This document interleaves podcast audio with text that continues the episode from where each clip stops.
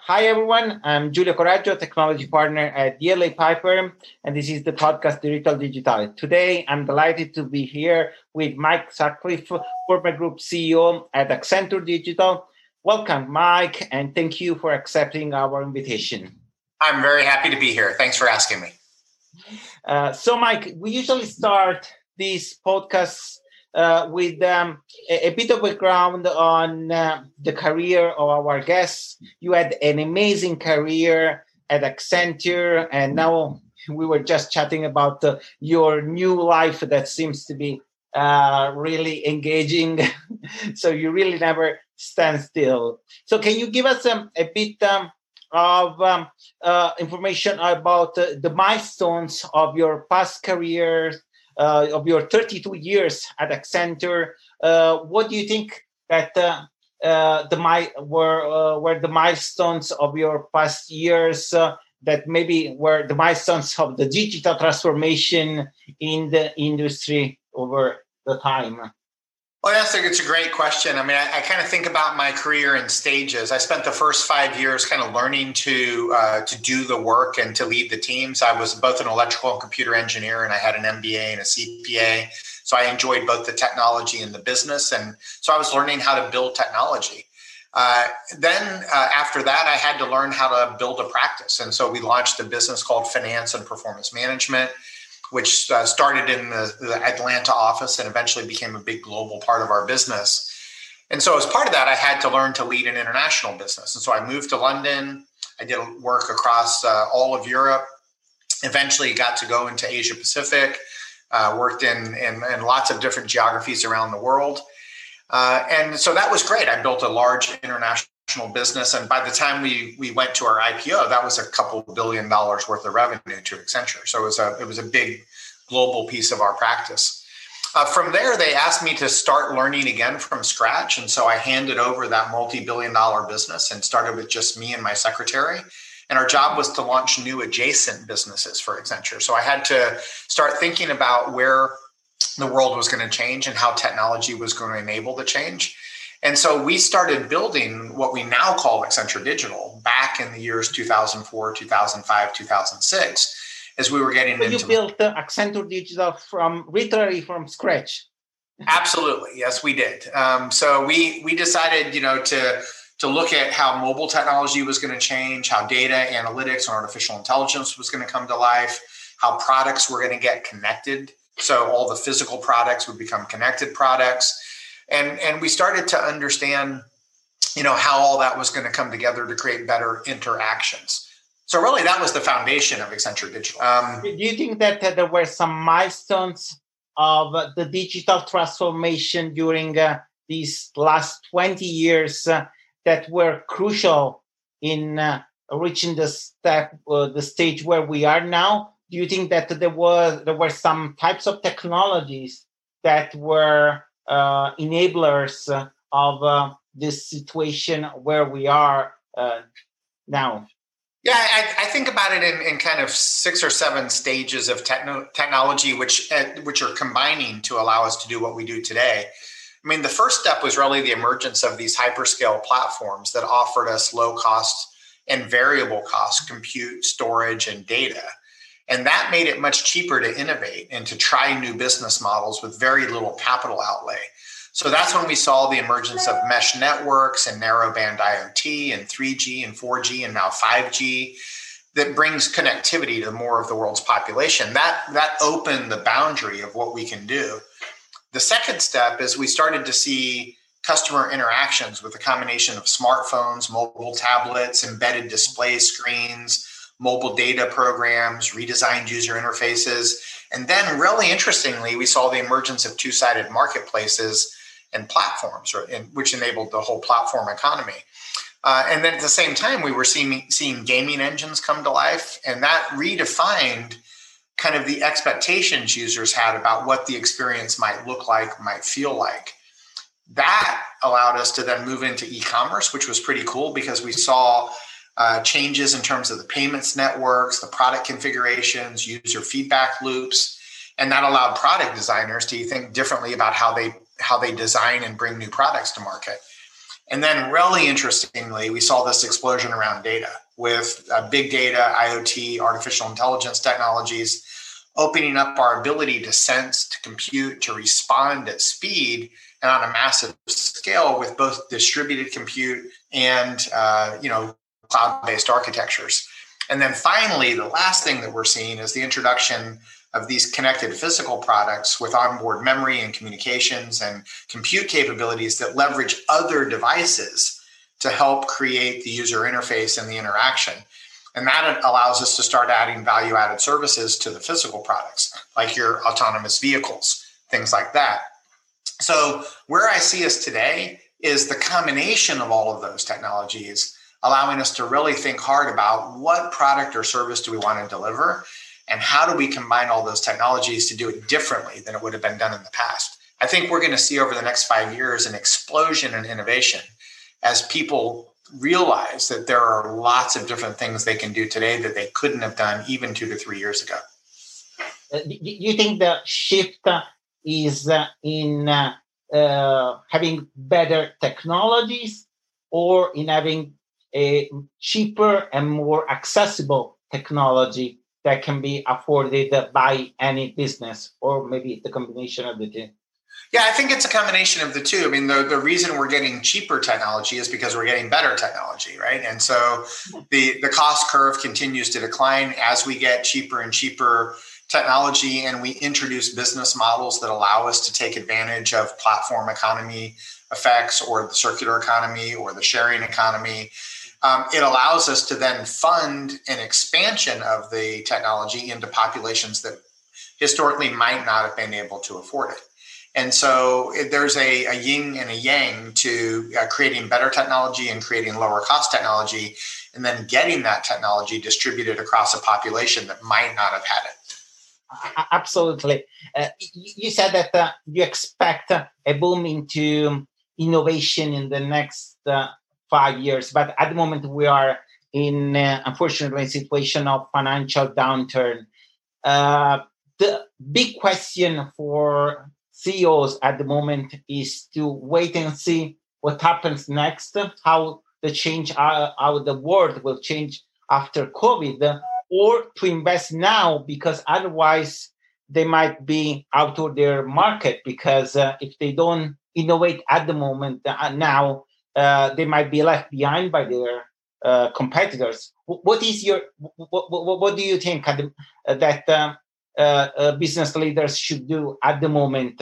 Should they invest? Should they see? I, I don't know. It's really a tricky question because also the financial situation doesn't help to um, to take a, a, wise decision, and maybe you cannot afford to take the wrong decision.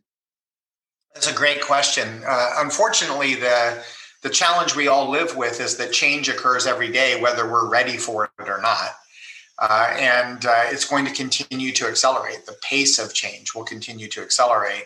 And every once in a while, we'll have a black swan event like the pandemic, which causes us to rethink a lot of the assumptions we've had about how we operate, how much we can afford to invest, and where there is a smart investment or not. I would focus on three things uh, the first question I would be asking is how is the value proposition to your customer changing because other digital technologies have entered your market? Uh, and as those customer expectations and the and the commercial models around them shift, that can radically impact your profitability. So, do you understand what's happening in your market, even if you're not the one instigating the change? The second question I would ask is how can you improve the customer experience with a better user based design and better collaboration with your ecosystem partner? So maybe if you don't have the money to invest, you can partner with somebody that's got complementary capabilities, but go to market in a way that's better for your end customers. And, and also, it's not expensive now to streamline some of your internal commercial models and business models that reduce the friction in your transaction processing. So I would I would do that. And then the last thing I would do is I would really think about whether you could create new products or service that leverage the digital technologies and partner with others in the ecosystem that would reset both your price points and the quality at which you can bring your products and services into the market.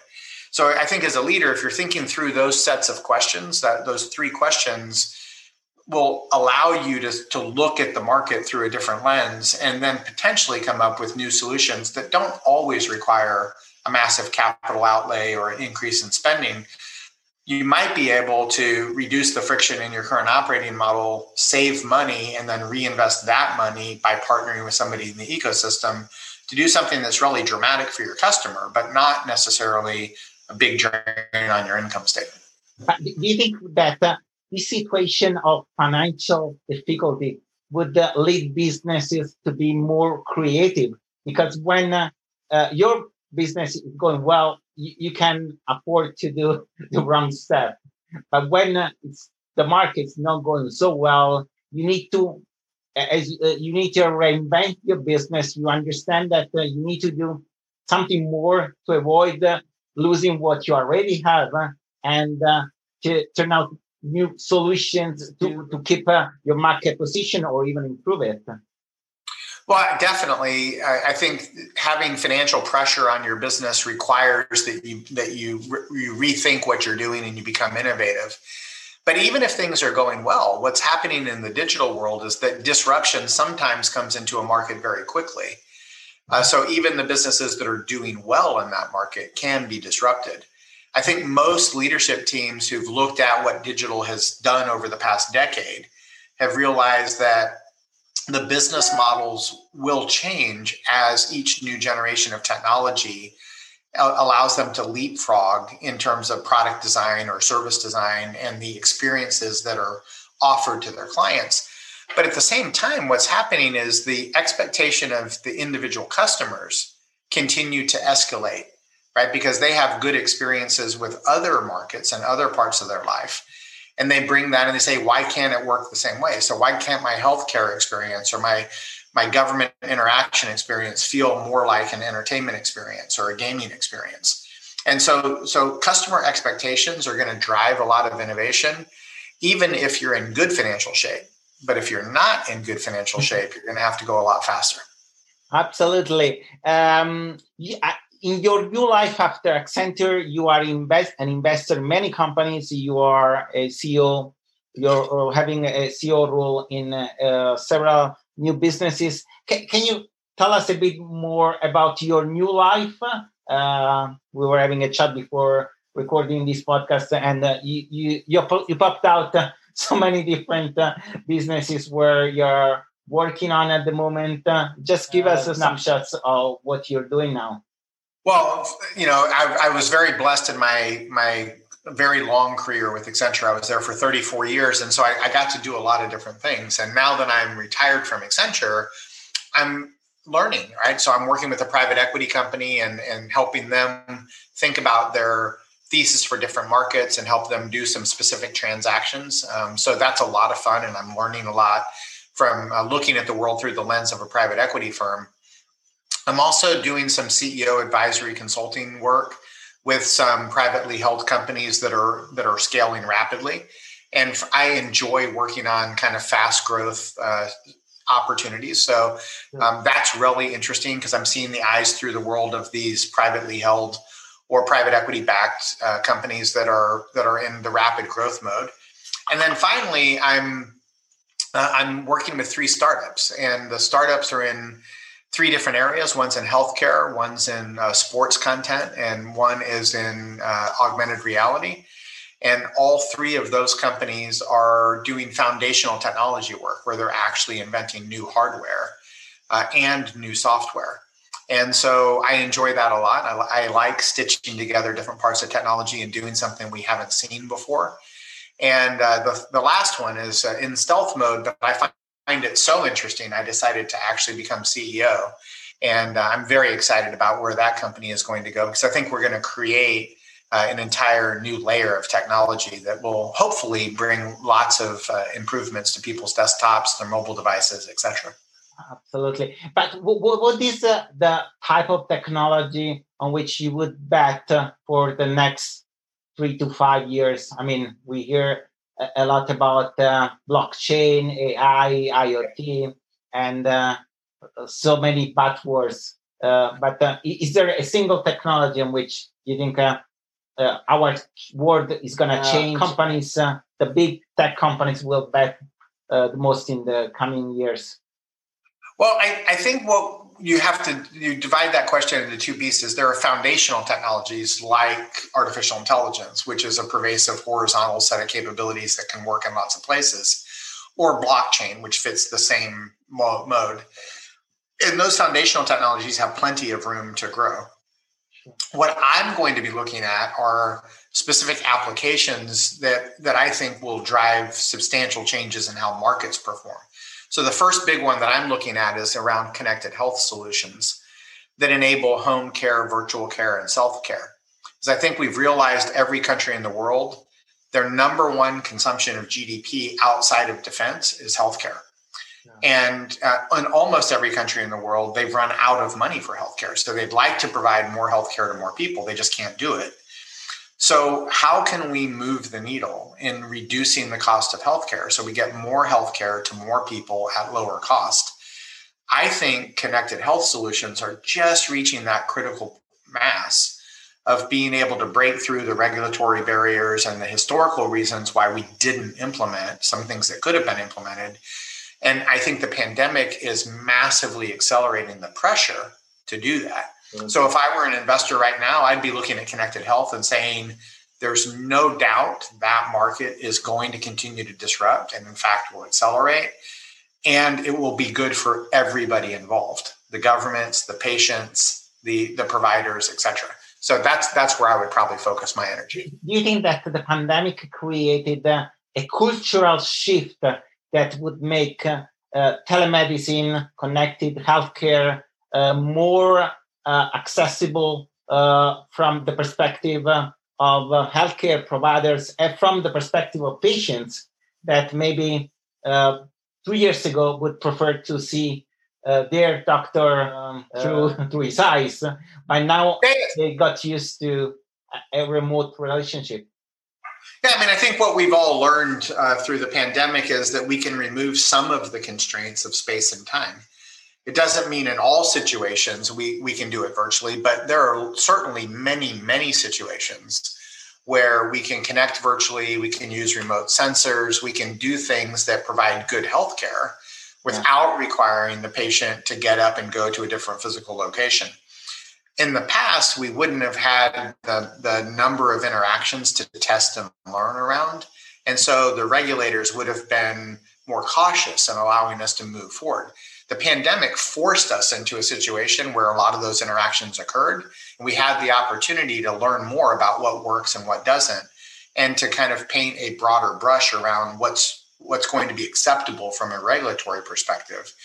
And then we also saw patients changing their mind about what they thought was acceptable. So my guess is we'll see even more of this in the future, not necessarily because it's cost efficient, although it is, but more because it's better for many of the patients in terms of getting more care to more people um, on a faster timeline. And in, in many cases, that's what's most important.